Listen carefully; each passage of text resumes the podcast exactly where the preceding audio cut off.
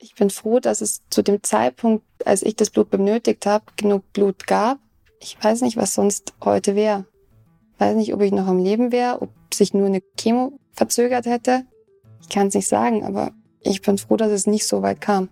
In einem BA24-Beitrag erzählt Manuela Wittmann ihre Geschichte. Die liegt zwar schon ein paar Jahre zurück, aber das Thema bleibt aktuell. Ein kleiner Pieks kann Leben retten. Das Problem, immer weniger Menschen spenden etwas von ihrem Blut. Wir fragen uns heute, warum gehen so wenige Leute Blut spenden? Mein Name ist Johannes Schmidt, moin.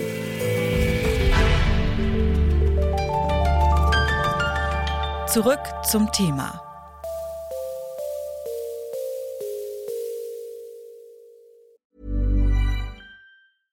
Bitte widmet eure Aufmerksamkeit unserem Werbepartner. Die Suche nach geeigneten Mitarbeitenden kann viel Zeit in Anspruch nehmen, muss sie aber nicht unbedingt, denn man kann sich helfen lassen. Zum Beispiel mit den Premium-Stellenanzeigen von Indeed, denn damit wird eure Stellenanzeige in der Suche sichtbarer und Bewerberinnen und Bewerber werden schneller auf euch aufmerksam. Indeed schenkt euch jetzt 75 Euro Startguthaben für eure Premium-Stellenanzeigen. Klickt dazu auf den Link in den Show Notes. Es gelten die AGB. Geht ihr regelmäßig zum Blutspenden? Wenn nicht, dann gehört ihr damit zur Mehrheit der Deutschen. Regelmäßig spenden nämlich hierzulande nur etwa zwei Millionen Menschen Blut. Dabei sind die Blutkonserven enorm wichtig für uns alle, damit uns geholfen werden kann, wenn wir auf fremdes Blut angewiesen sind, zum Beispiel im Falle einer Krebserkrankung oder eines Unfalls. Doch Blutkonserven werden knapper. Nicht zuletzt hängt das auch beispielsweise mit dem demografischen Wandel zusammen. Ab einem bestimmten Alter darf nämlich nicht mehr gespendet werden und es kommen nicht genügend junge Menschen nach. Heißt das also, dass die Regale der Blutbanken bald leer sind? Ich wollte mir einen Überblick verschaffen und habe dazu mit Patrick Nohe gesprochen.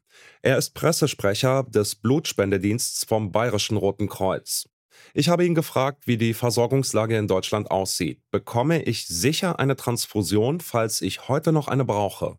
Falls Sie heute noch eine brauchen, was ich natürlich nicht hoffen möchte, dann werden Sie diese auch bekommen. Im Moment sind wir im Allgemeinen relativ zufrieden mit dem Aufkommen.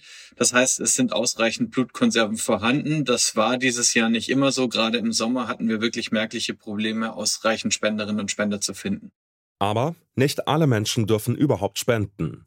Zur Blutspende darf nur, wer zwischen 18 und 59 Jahre alt ist und über 50 Kilogramm wiegt.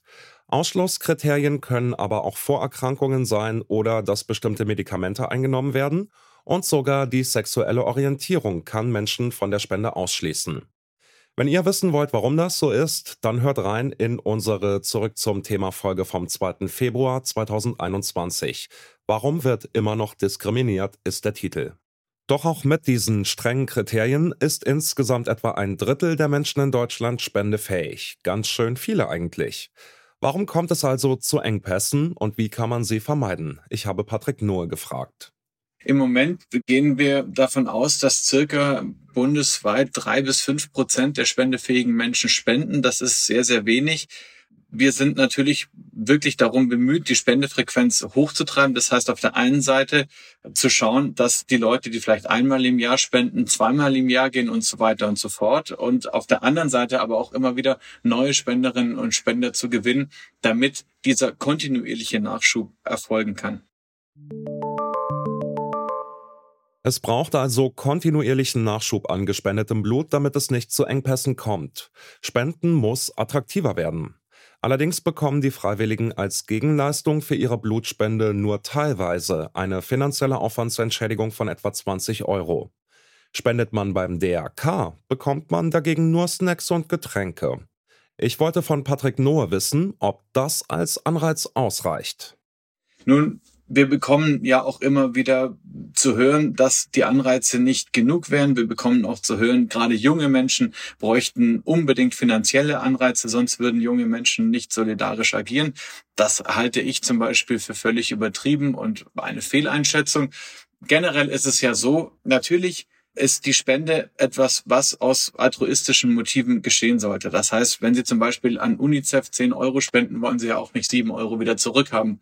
Bei der Blutspende ist es im Grunde genommen so, dass wir zusätzlich eben noch ein ja vertrauensvolles Verhältnis zu unseren Spenderinnen und Spendern benötigen, da die Angaben, die sie vor der Spende machen, die zur Sicherheit der Blutpräparate beitragen, eben vertraulich sind. Wir haben keinerlei Möglichkeit, das nachzuprüfen, ob sie in einem Malaria-Risikogebiet Urlaub gemacht haben, ob sie frisch tätowiert sind, ob sie bei der Zahnreinigung waren.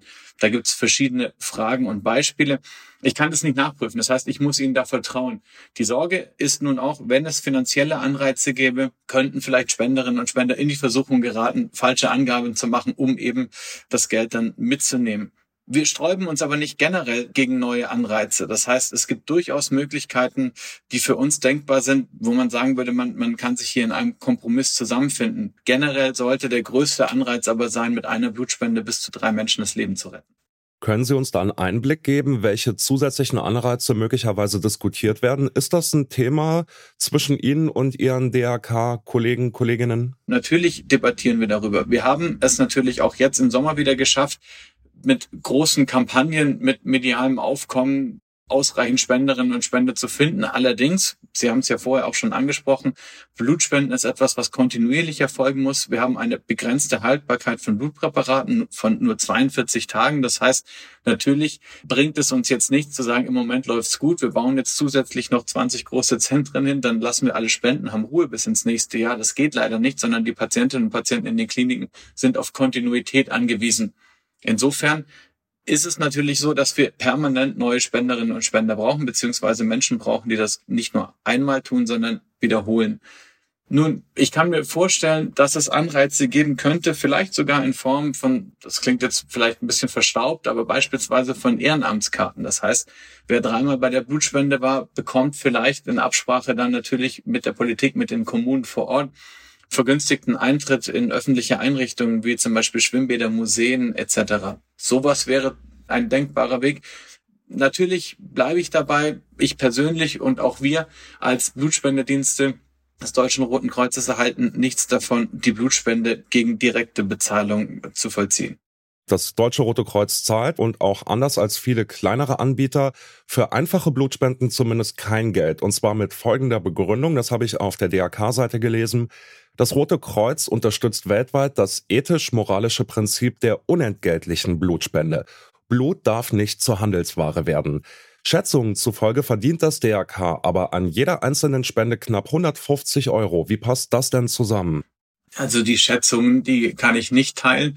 Das ist nicht so. Natürlich sind wir als Blutspende des DRK, als Blutspendedienst des DRK, sind wir GmbHs. Das heißt, wir sind zwar unter dem Dach des Roten Kreuzes, aber wir sind ausgegliedert. Das ist schon mal ein großes Missverständnis, was viele Leute denken. Entgegen den anderen Schwesterverbänden beim DRK bekommen wir keinerlei staatlichen Fördermittel, wir bekommen keinerlei steuerlichen Vorteile, wir bekommen keinerlei finanzielle Spenden. Das heißt, die DRK Blutspendedienste müssen sich ausschließlich selbst finanzieren. Jedes Auto, jeder Blutbeutel, jede Mitarbeiterin, jeder Mitarbeiter muss von uns selbst finanziert werden. Wir sind nicht nur diejenigen, die das Blut einsammeln, sondern wir sind auch die, diejenigen, die das Blut verarbeiten, die das Blut testen. Das passiert in sehr, sehr aufwendigen Verfahren in großen Produktions- und Logistikzentren, die von uns komplett selbst finanziert werden müssen. Das heißt, wir sind de facto auch pharmazeutisches Unternehmen oder pharmazeutische Unternehmen und sind auch gezwungen, vernünftig zu wirtschaften und Rücklagen zu bilden. Was natürlich auch nicht ersichtlich ist, ist, dass wir diese Rücklagen auch immer wieder in den Zweckbetrieb einfließen lassen müssen. Warum Menschen Blut spenden oder eben nicht, das hängt von verschiedenen Dingen ab. Erstmal muss man alle Kriterien erfüllen, also zum Beispiel alt genug sein. Und sicherlich spielt auch die Motivation eine Rolle. Gehe ich aus Überzeugung oder aus anderen Gründen zur Blutspende? Aber um eine Entscheidung für oder gegen Blutspenden zu treffen, dafür braucht es grundsätzlich ja auch erstmal sowas wie ein Bewusstsein, wie wichtig die kleinen Blutkonserven sind. Klar ist, Blutspenden retten Leben. Also überlegt euch vielleicht, ob ihr demnächst die Zeit für eine Spende findet. Finanzielle Anreize hin oder her. Und damit sind wir raus für heute. An dieser Folge mitgearbeitet haben Ina Lebedjew, Toni Meso und Lucia Juncker. Florian Drexler hat die Folge produziert, Chefin vom Dienst war Hanna Kröger und mein Name ist Johannes Schmidt. Ciao und immer dran denken, so schlimm ist so ein kleiner Pieks gar nicht. Zurück zum Thema vom Podcast Radio Detektor FM.